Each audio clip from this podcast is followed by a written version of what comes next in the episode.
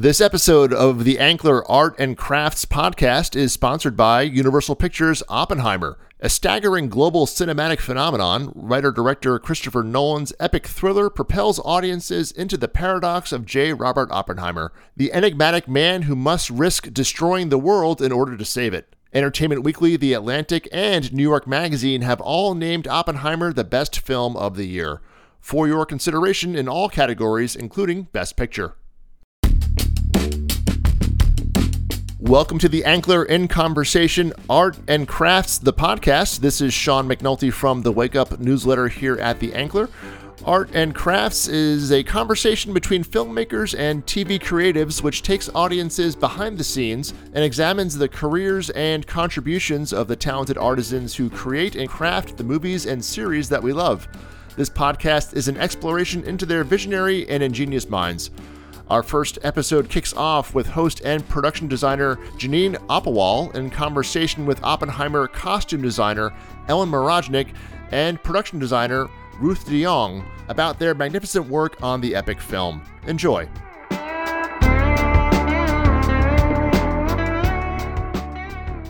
Thanks for joining me, ladies. For those of you who might need a quick refresher, some of Ruth's previous credits include Nope, Us, Manchester by the Sea, Twin Peaks, and just a few of Ellen's credits are Black Rain, Wall Street, The Knick, Maleficent, Bridgerton, Cinderella. And I want to begin by talking a little bit about how heartened I was, as I'm sure everyone else in the film industry was at the same time, to see the public success of Oppenheimer. Because it's a complex film about a brilliant scientist who took on what was arguably the most dangerous job in the history of the world. And he spent the rest of his life paying for doing that. Now, I think we've been told that the film is based on a book called American Prometheus, and I'm sorry I wasn't have enough time to read it. But of course, Prometheus was the god who stole fire from the gods and gave it to humans. And for this, he was punished sorely. He was chained to a rock, and by day, a vulture would pick out his liver, and at night, the wound would heal, and the next day, the vulture would return, and the process would begin all over again. So, Oppenheimer's known as the scientist responsible for the atomic bomb. He's a man known to have been, by turns, emotionally troubled, incredibly well read and culturally aware. And Ruth, I think I saw some references to T.S. Eliot and Picasso tick tucked in there somewhere. But he was still naive, opaque, egotistical. He was a womanizer, neurotic, theatrical, a communist sympathizer, a political tool, and a martyr. And energy is always crackling around this guy. Terrible but beautiful explosions keep going off inside his head. He was the scientist who brought us the ability to destroy ourselves, and as such, he became Vishnu, the destroyer of the worlds in his Hindu mythology. Now, one thing I'm really curious about how did each of you find your way into this particular story? What were the windows or the doors which you opened to get yourself into it? And what were the emotional and intellectual effects on you that come from basically spending, having to spend, agreeing to spend a long time in bed, basically, with this kind of guy. Ruth, what can you say about how you did this? How did you get into it and how did you manage to stay into it? No, it's a very astute point. I had just come off of Nope and we wrapped on a Tuesday and I started on Wednesday with Chris. And that was the very first day I read the script. So it wasn't as though the story had been sitting with me or that I had months of thinking about the film. It was just an explosion into this next film, entirely different subject matter than what I had been doing. And I think the beginning part of not overthinking what I needed to do was probably the best thing to into this gigantic, monstrous project because the script was 180 pages written in the first person. So I knew immediately Chris wanted all of us as his creatives to design the film through the eyes as though we were Oppenheimer, which I've never ever read a script in first person ever before. So I immediately knew he was seeing the world, his perception.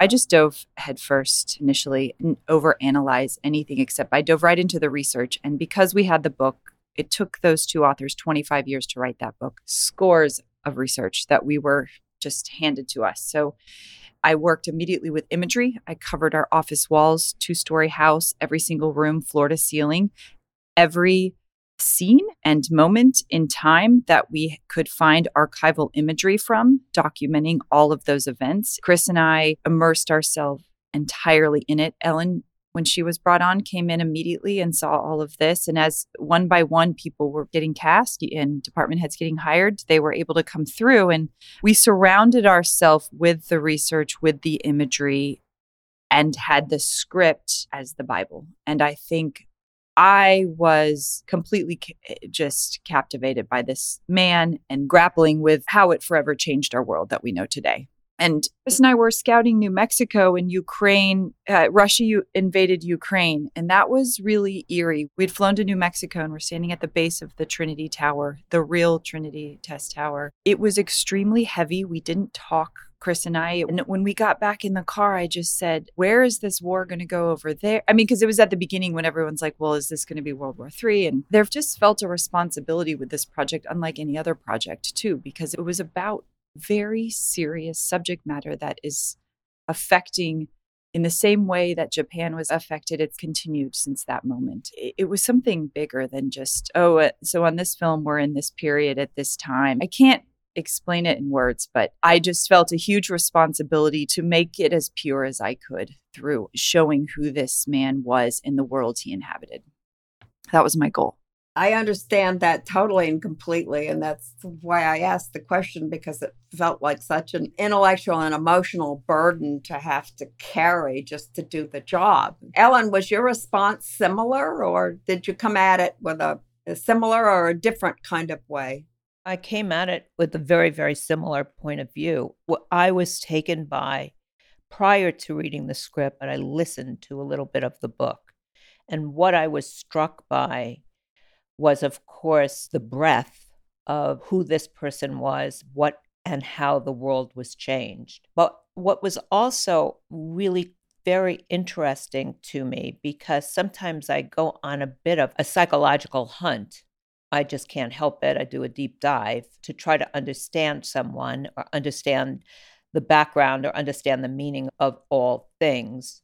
Is that I try to understand he was introduced to Vishnu at 30 years old. And he took on the mantle at 41 years old. It's a life's journey. I went into the layer of mythology coupled with psychology of how one actually journeys through life and what their purpose is. And I always did believe very, very strongly that at the moment he was introduced to the Gita by Jean, it made an imprint on his being. His soul came alive, and it did take that amount of time to actually actualize his main purpose. But from reading the material and understanding the enormity of this project, and yes, its emotional consequence continually throughout the course of it, I always felt too that there was a very, very deep responsibility that we had in portraying this and also in actualizing Chris's vision and how he saw the film and clearly he wrote it in the first person. So we were we were actually going to understand this film through Oppenheimer's eyes. So it was very very important to really understand and get totally washed in the research first. But what fascinated me most is that I kind of really felt Oppenheimer was channeled through Chris from the get go. That fission and fusion was absolutely his main theme in life. And this was the perfect opportunity to actually actualize it with everyone watching. So you guys, in a way, were responsible for taking in and channeling this character and putting it out in the form of costumes and sets. And this is often an instinctual process and it's a personal process. This is not a, the director said, I wanted the wall red and we did that. And that's something I wanted to get at just a little, just a little bit, because I, I find that's one of the most interesting aspects of the job is to just allow yourself to be the conduit. I mean, many artists say crazy things like, you know, well, I was just channeling such and so. But to actually hear that designers in the film business do the same thing is very interesting, I think. And I wanted to do one one other thing to move on just a little bit. As they say on the NPR economics program, now let's do some numbers. now, Ellen. Yes. How many characters did you actually have to dress for the film? You were working on an incredible assembly of some of the best actors of the time Gary Oldman, Casey Affleck, Matt Damon, Tom Conti, Kenneth Branagh, Alden Ehrenreich, Robert Downey Jr., Cillian Murphy, Florence Pugh, Emily Blunt. And I have to say that I noticed that each character has his or her special fabrics, sweaters, ties, colors, textures, pattern. It wasn't just a sea of a boring collection of 40s and 50s gray, blue, black suits. Well, thank you. Thank you very much, Jeannine.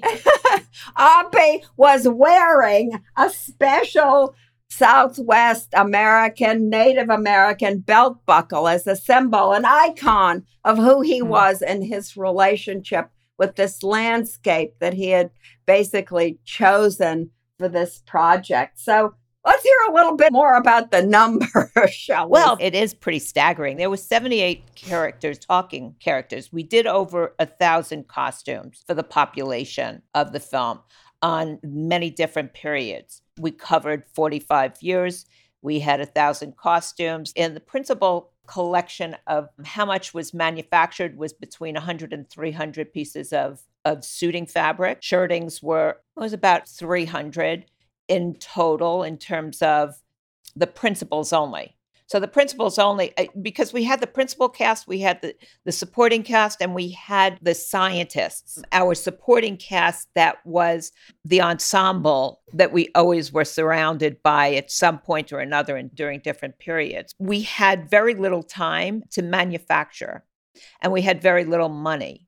So, what we had to do was outside of Cillian Oppenheimer and outside of Strauss Downey, we had to figure out a way in which to manufacture in a very quick and efficient method so that we could fit into the budget. The budget was very small. We did not have a lot of money.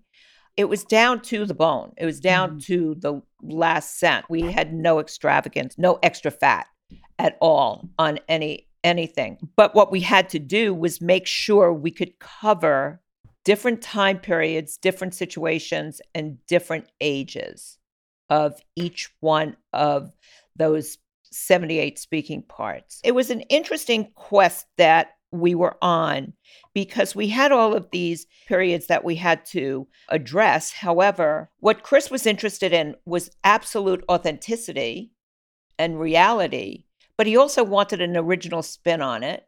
And he also wanted it to actually be accessible to a modern audience. So, what that means is that he didn't want and had said very, very clearly, I don't want a stylized film. I do not want a precious film. But coming from the first person, this is one number that is a single number, being that it was a first person film coming from Oppenheimer. No one in the film was to wear a hat with the exception of Oppenheimer. Now, that was a bit shocking to me. It was really, really shocking to me. I, I can't lie about that. That was like, oh, we're going to do this period film in one hat, huh? Only one guy mm, gets one hat. One right? guy gets one hat, which means that hair and makeup had to be precise. Oh, yeah. Okay. To not take you out. And in doing so, it took me a, a moment to actually get inside Oppenheimer's head to see in my frame what he would see and if it would take him out of the frame if he did see somebody in a hat. But there was one person he had to see in a hat, and that was Einstein. That was the only other hat. Uh-huh. But that was just one hat. So the numbers were large, the money was small, Hmm. the building was very big. And then just assembling as much as we possibly could from whatever the source was that we could find anything we just were we're treasure hunters like digging digging digging digging digging not only for fabrication manufacturers Yeah. but clothing that did exist or things that did exist That sounds like a lot of work. I got tired watching and thinking, oh my God, at what point would you be bored a lot of coffee. so, uh, Ruth, your job is to create the environmental reality of the film. And so that means, kind of in a way, you're responsible for everything the actors get in front of, everything they drive through, everything they sit on, everything they walk around and talk inside of. And so, when you broke down the script, continuing our numbers theme here, how many sets did you have? And in the end, how many locations did you have to find in order to satisfy those requirements? And talk a little bit about your special challenges of finding the right locations and integrating those locations into the places which we know had to be built. Mm-hmm. Talk a little bit about that. What are your numbers?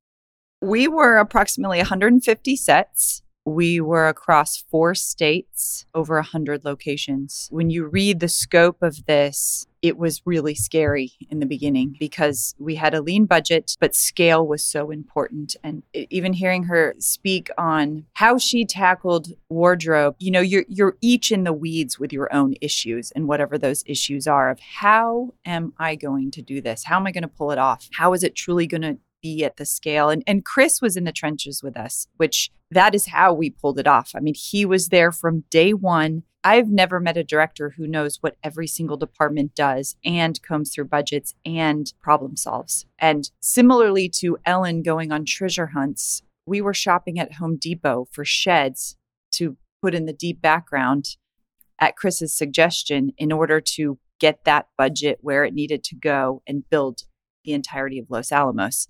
Chris and I dove in from the beginning to find Los Alamos, that plateau, that place. He wanted that to be a build from the ground up in its entirety. And initially, we set out and we scouted Utah and New Mexico and had feelers out in Montana and Colorado. It didn't really matter the state, it mattered the epicness of north, south, east, west, the vista being up on this plateau. We could not go to the actual Los Alamos because it's so modernized. Um, Main Street's got a few Starbucks. And Chris had gone to see the actual Los Alamos, Bathtub Row, and the boys' school, and Oppie's house. And he said, You know, I'm really not interested in filming there, but you should definitely go see it at some point. But let's carry on and find our Los Alamos. And so that was in the back of my mind that I needed to go see it. But I also, with him immediately saying, We need to find our ground up 360. Uh, that's the very first thing we tackled. And we immediately put a plan together and I started a white model, just a quarter scale white model of the entire town. Jonas Kirk was our construction coordinator. He started to throw numbers to that. Those numbers were just not the reality of our film whatsoever. So Chris and I were looking at our what I call monopoly table of buildings of okay, which one's going? And it was then I decided to go visit Los Alamos and utilize the fact that we should take all of these epic interiors. A lot of what was driving the cost for our ground up build 360 was complete interiors, complete exteriors. So if we have complete exteriors 360 every single building, let's utilize these found locations that are period perfect and do a full dress. So instead of two weeks shoot out at our ranch, we are a six day shoot at our ranch. It's where we opened. We did the 20s in California and then moved to New Mexico for the next six weeks or so. And it was a treasure hunt similar to Ellen's treasure hunt. And what Chris tasked me with immediately was if we stay in New Mexico longer than two weeks, the other ground up build we had was all of Trinity, the Trinity base camp, towers, bunkers. He goes, Find me Washington, D.C. and New Mexico. And I remember being in Santa Fe looking out at a sea of adobe houses going, Of all the states, I have to find DC and New Mexico. I just said, I mean, Atlanta. I just was like, You're serious. He goes, Yeah, I'm serious. So we started that treasure hunt. We found it and it saved the film a lot of money. But another extraordinary thing Chris did, I mean, I think the original schedule, Ellen, we had was 85, 90 days. Yeah. And, and Chris said, I need to go do some homework. And he came back to us and said, I'm going to shoot this in 55 days. I have never had a director give up days. That's almost unheard of. And I remember walking back into the art department like, how in the heck do we get our budget into this box that doesn't exist? I remember Ellen being like, Chris, I can't do it. It's not going to happen. That's what I said. I said, I can't do it. I can't lie. I can't do it. Right. I don't know how to do and it. And he came back to us and said that. And I literally walked into the art department and looked at the entire team and I said, We are shooting this film in 55 days. And they went, What? And I said, You know what that means? That means cash money. It just was so incredible. I'm like, We have a teammate. We are in this, and everybody is giving because we all needed the script pages to be as big as they were. Yes. And we couldn't just cobble this thing together and be like, well, here's Los Alamos and you got a couple buildings over there. Yeah, you're, you're right. If you're going to do something, you need to do that part of it well. Yes. And you need to figure out what to edit. Yes. What to leave out and what's important to hold on to. And this are, often demands a lot more energy from the directors than the directors like to give. This episode of the Ankler Art and Crafts podcast is sponsored by Universal Pictures Oppenheimer, a staggering global cinematic phenomenon. Writer director Christopher Nolan's epic thriller propels audiences into the paradox of J. Robert Oppenheimer, the enigmatic man who must risk destroying the world in order to save it. Entertainment Weekly, The Atlantic, and New York Magazine have all named Oppenheimer the best film of the year, for your consideration in all categories, including Best Picture. I'm also really curious about how you two cross pollinated with each other because often I find the designer is off in the field chasing the rabbits into the bushes and constructing the sets and overseeing finding the locations and the costume designer is in where the actors are, where the fabrics are, where the costume rental departments are. So, how did you guys uh, coordinate your conversations? I mean, I'm sure it was a lot more than, well, I've got to have a red wall here. So, Ellen, please don't bring in the actress with a red dress. you know? Well, I think that in the beginning, what was really quite wonderful is what Ruth described in the very, very beginning when Ruth started she lined a house filled with research, scene by scene, section by section. And it was so complete that words were not, I mean, it was just a visual feast. It's a visual storyboard of the story, basically. Yes. And it was really, really clear. And although we were trying to absorb it all at breakneck speed because of the amount not because of anything but the amount that had to be accomplished. What was great about walking into this environment was the extent of what was in front of you, in front of you, on the side of you, in back of you, and it was totally immersive. So, eh, being that it was totally immersive, and that was the work that Ruth and her department established first that I had the great luxury of walking through on day one. It was a hundred questions on the walls, you know, and it was perfect. It was absolutely perfect. And you could walk through all of those environments with Ruth and whatever her key points were, she would say. And you could walk through it with Chris and whatever he really focused on for example, one of the things that he focused on was the way Strauss looked in the Senate and the tie that he had. And these were all mm-hmm. black and white images. Yeah. There were no color images. That brings up something else I think is really important that okay. I personally need to talk about a little bit. The film cross cuts between Oppenheimer's life, the hearing for his security clearance, and the political confirmation hearing of Lewis Strauss, who's one of his principal detractors.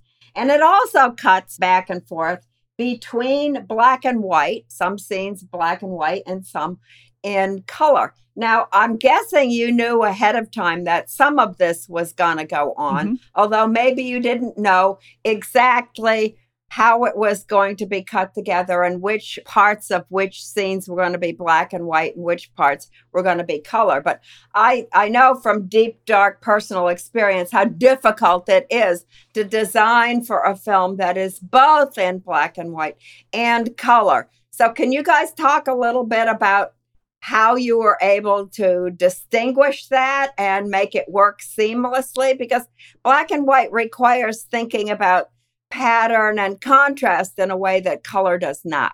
Well, in all of our worlds, things had to be done to be able to work in all worlds. In both, yes. In both worlds. So the world of black and white that some people in working in black and white would have to use whether it be different colors to represent different tonalities and so on different contrasts that's not what I did. That's not what Ruth did. I actually looked at fabrications and actually looked at the choosing the fabrications that I really believe would be scripted as black and white because whatever was scripted was going to be in black and white. Whatever was in color was going to be in color. I would look at fabric and I would look at tone and look at shirtings and actually just look at it on the black and white filter on my iPhone. That was the mm-hmm. best I could do in that time and it actually worked. It's a great tool.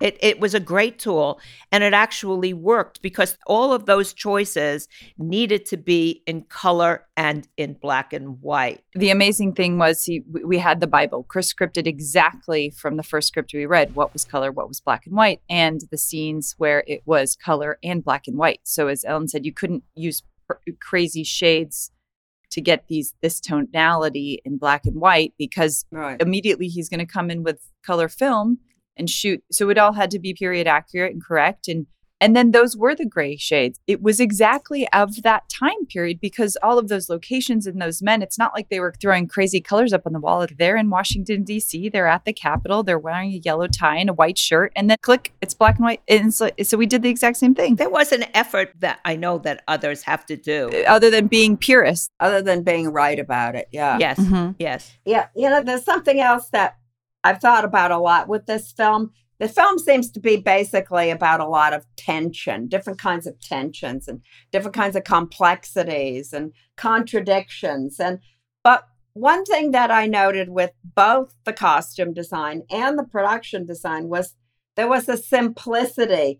It in the midst of all this complexity, you guys managed to find the simplicity. I know that you know, people often say that, oh, well, the spare approach is due to constraints of budgets and schedules. But it was more than that. I, I felt like there was a desire, not just a necessity, to find the simplest way to tell the story. In mathematical terms, what you'd say was Okay, we need to reduce the equation to the simplest possible terms. We can't be here expanding the equation to all of the details.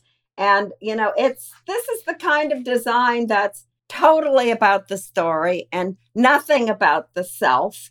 And this kind of design looks effortless on some level and it looks natural, naturalistic.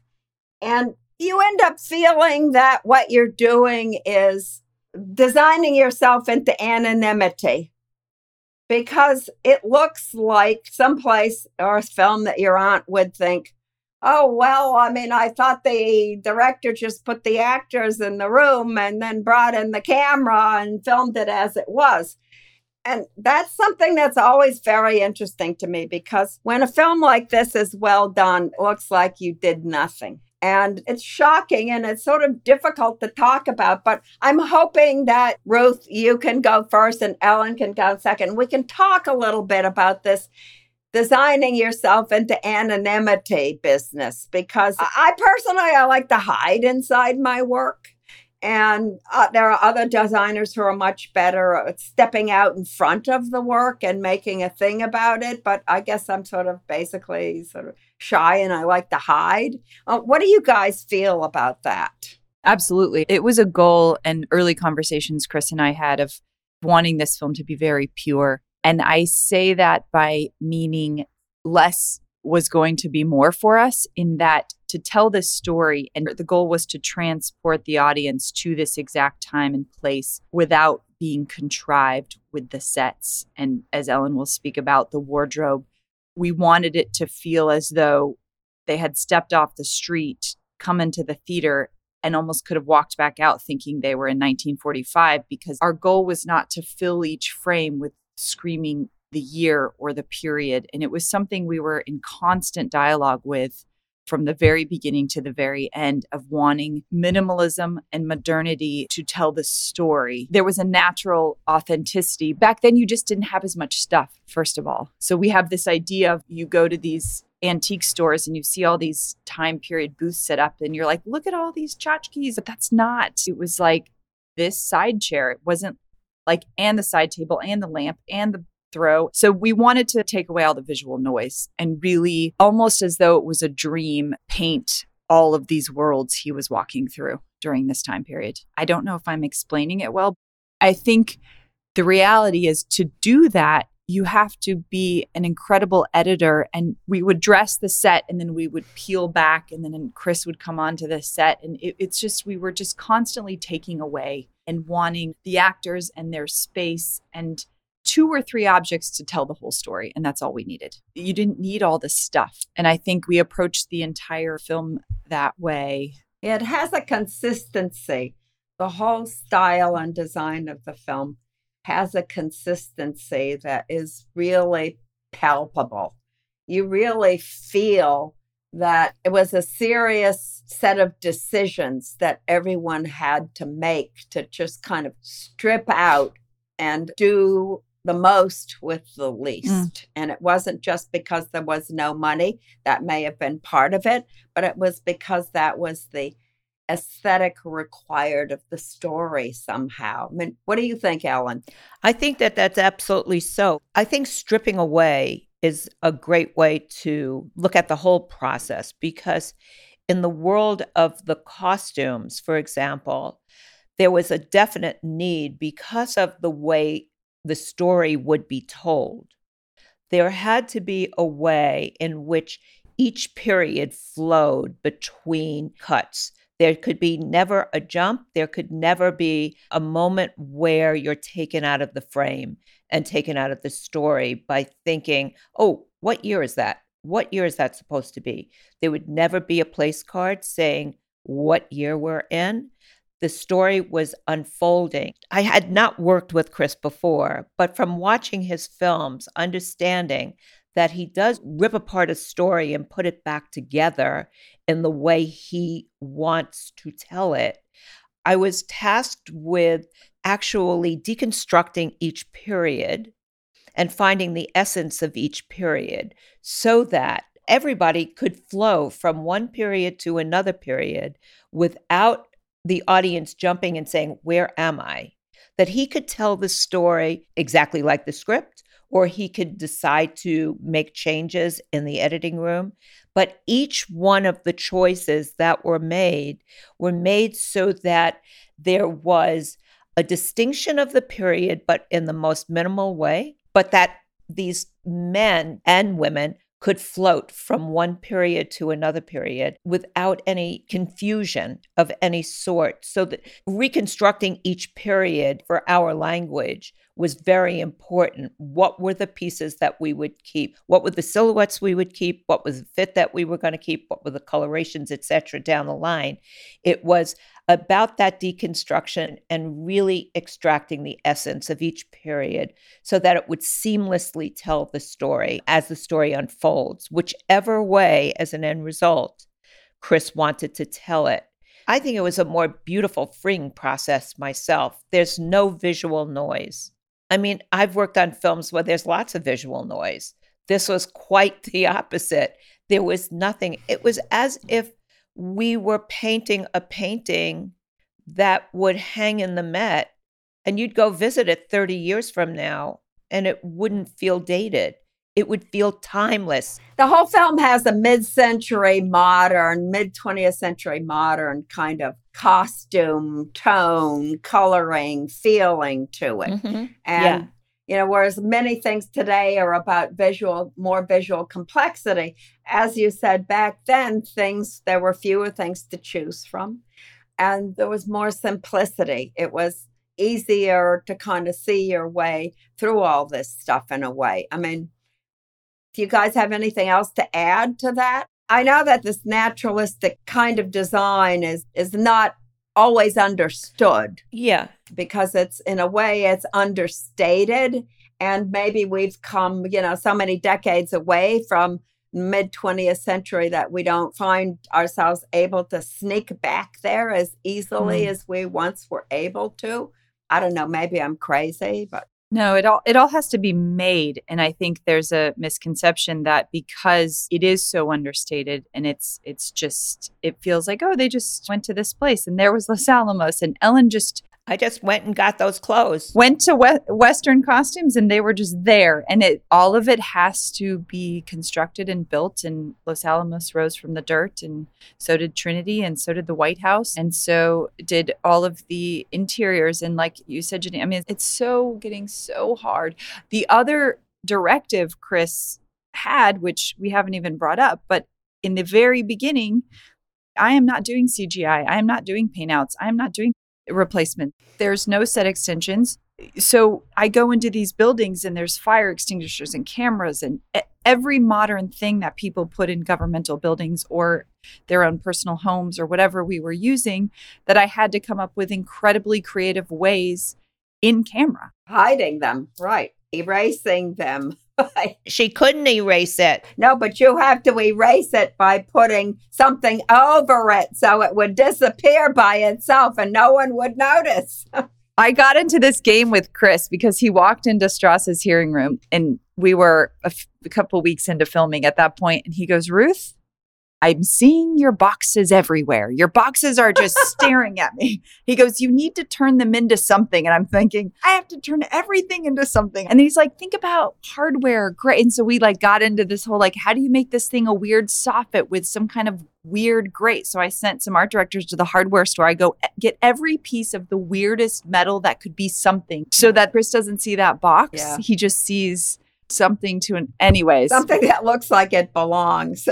You know, I mean, Ruth, there was one other set slash location I wanted to ask about because it's almost like it had a physical effect on me, and I think it had the same effect on other people. The psychology of the security clearance hearing room. Um, it was almost a closet. It was so cramped, and yet it had the feeling of being almost accidental and the horrors of being the person required to testify with your back to the door yeah. was really unnerving and unsettling. Can you talk a little bit about how you arrived at that series of decisions and what happened once you brought that well upholstered black beast of a couch into the background? that room took on a life of its own. When I broke down the script in the very, very beginning, Chris and I were not interested in going to a backlot and pretty much not interested in even stepping foot on a stage. But I said, Chris, if there's one set that's going to be on stage, it's going to be Room 2022. You're there for three weeks, four weeks with these actors. We should build it. The walls can fly, whatever you want. It can be whatever. And we had the manuscripts from the entire three week. So I, we read the entire manuscript. So I knew exactly whose legal teams were sitting in what chairs, exactly how the tables were configured. It described no photographs, it described the tea So we mimicked all of that. I also knew it took place in a World War II temp building that the US government threw those up on the lawn in DC Mhm. Yeah, they did. Yeah. for overflow. And so I knew the style of the building. There was a couple life images of him exiting, almost like paparazzi photos Mm. of him exiting with his lawyer team. So I, I drew it up immediately and was like, Chris, here's room 2022, roughly dimensions. And it was long and narrow as it was described. And as we were scouting, our location folks took us to this really cool, weird location I had never been to in um, Alhambra. Alhambra. Yeah. And we went to the Braun headquarters, Braun, like the German The um, shaving shaving, company. company, Mhm. from the 60s, had erected this campus then that was virtually empty with a couple businesses renting, but it was this perfectly period intact mid century backlot. And I'm like, what are all those buildings over there? They're like, oh, they're all condemned. The police department does tests through them. And Oh, but those are great for us. Condemned buildings, we love them. we go over there and Chris is immediately we just Chris and I beelined it like diagonally. He's like, Well, where are you going? We weren't gonna look at those. I was like, That's exactly what we want to look like. That's so we just, where you want to go. Wherever somebody tells you not to go is where you should go. So we walked in and Chris is like room 2022. I don't even remember the dims off the top of my head. It is so small, barely the cast and the IMAX camera and Chris fit in it. Barely. Barely. They had to walk sideways into it. To get in. and it was so narrow. And I scouted it with Chris. He goes, This is our room. And I said, You have got to be kidding me. Not because I didn't think it was correct. And I went back and I, I took rough dims real quick and I showed the art photographer and they're like, They're going to shoot the whole scene for three weeks in this. I didn't say anything to any of the department heads. Well, you don't have to be there. It's those other guys that have to suffer. But I, I remember going, The faces are going to be priceless on the tech scout. And Hoyte is like, oh, Chris is so excited about this room. I was like, he's really excited about this room. Wait till you see it. it was brilliant. And they walked in and Key Grip, Gaffer, they're just like, you've got to be kidding me. what are we? This is, there was this great photograph that I think our onset took. Steve Gehrke, our script supervisor, pretty much the whole crew hung out outside when the filming was happening. Only Chris and Hoyte were inside. I think the focus puller had to be like behind it was nuts. And I think Chris loved that, but that was the genius of what he does. Yeah. He goes, Strauss set this whole thing up. It was meant to completely demean and minimize and annihilate Oppenheimer. It should have been in a formal hearing room similar to Strauss's, and it was in the crappiest room in a closet. Yeah. it was a closet. It was a it was a broom closet basically. And then he staged the sofa behind so that the person who was going to testify next sitting behind you, the eyes like burning into the back of your neck and the whole thing incredibly demeaning. And I think this goes back to your point about less is more. It's like it wasn't even about money at this point in the film. If anything, having money on this film would have I think been a detriment. You know, oh well we can just go to DC and shoot DC and we can go here and shoot. What I'm trying to say is room 2022 was an exact example of A method of thinking that produced the film that we have all gone to see several times. and the impact that that room had and it had on you and it's had on numerous people. I get that asked that question often and it's a very simple room for all intents and purposes you know but the emotional impact that has in the entire film i think what ellen and i were trying to do that the entire cast would be empowered and chris to to absolutely do their best work. Of course. You know, the thing about the costume design and production design is that we come first in many levels. And we are responsible for setting the bar below which no one else should be ever allowed to slip. And that's a big responsibility. It's not just responsibility for costumes or for backgrounds, it's responsibility toward everyone else making the movie. And it's heavy. It's it's a heavy responsibility, but I think that what is really kind of um, wonderful collaborating with Chris is I, I have to say I haven't collaborated with a director in in this way in many many many years with many many directors. I've worked with a lot of good ones. We all have, but there is nobody like Chris Nolan. He collaborates. He does collaborate. Number one, it really is a real word, and he's present continually. And you know that he's the leader and a partner at the same time. And you know that you're all working for the, the single purpose. And, you know, the beautiful seamlessness of this entire film and Room 2022, what it represents is if you think about the, the largeness of this film, of everything that was going on, the content, the emotional content of this Mhm. story, of For the world. the, for the world, what is in his head, what is in every single scientist that comes into play, what is in their head. They are going to be the men who change the world. Okay, it, there's a, so much going on aside from the personal lives and everything, all of the notes that the story hits. It is such a massive, epic, beautiful, it's a masterpiece of a story, I think, that if we did it in any other way with stuff, with extra stuff that other period films potentially or films generally speaking have to dress it up or make it a louder visual noise it wouldn't have worked it just would mm. not have worked and i think that what aside from the work the actual work work that we do on a day-to-day basis to create this is that what we always hold very near and dear is what is the bigger picture? What is the emotional content? What's the takeaway? What's the takeaway? I know the, the one image that I will never forget as well is this long shot of the two bombs in their boxes on the back of the vehicle leaving the town and starting that long trip through the desert. And you and I and everyone else watching the movie knows where they're going. We all know what's going to happen as a result of it.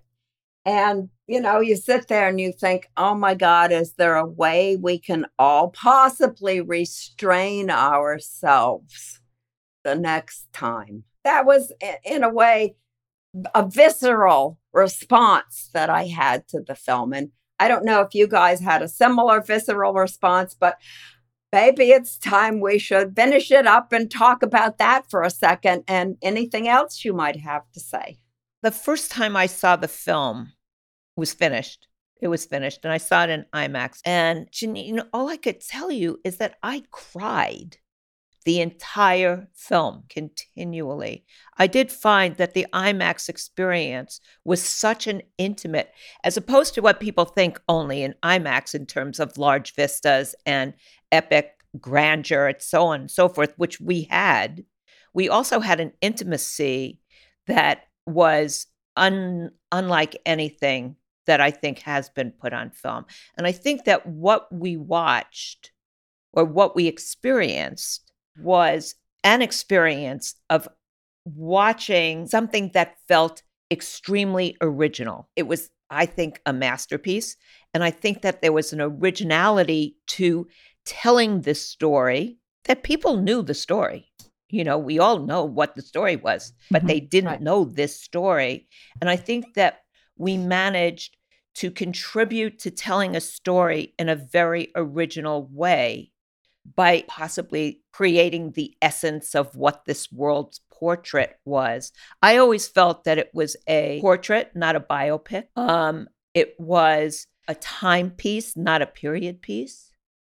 And that's what it felt like as I watched the first time I saw it because everything fell together seamlessly. I didn't watch the costumes per se at all. Right. I didn't. I just watched yeah. the story yeah. and how it affected me and um, I really couldn't. I couldn't talk about it for a bunch of weeks. Really, it really deeply affected me. I can easily imagine that because I mean, as I said, my response to seeing those bombs walking off because I had just visited Hiroshima a few months before and it was so hmm. fresh. Mm. The wounds are still with all of us. With all of us. You know, and I can understand why Mr. Oppenheimer was who he was. Thank you guys very, very much. I know you've been very busy and you're going to continue to be very busy. And it's always a pleasure to sit and talk with other people who do something very similar to what you do for a living because we learn from each other and we excite each other and we contribute a lot to each other's welfare and state of mind. Thank you guys. All right. I hope I'll see you later. Hope so. A total pleasure. Thank you. All right. Bye. That's all for today's episode. Subscribe to Art and Crafts wherever you listen to your favorite podcasts, and make sure to sign up for The Ankler at theankler.com and follow us on the socials at The Ankler for more updates on upcoming episodes of Art and Crafts, as well as our newsletters and podcasts, including The Ankler and Martini Shot.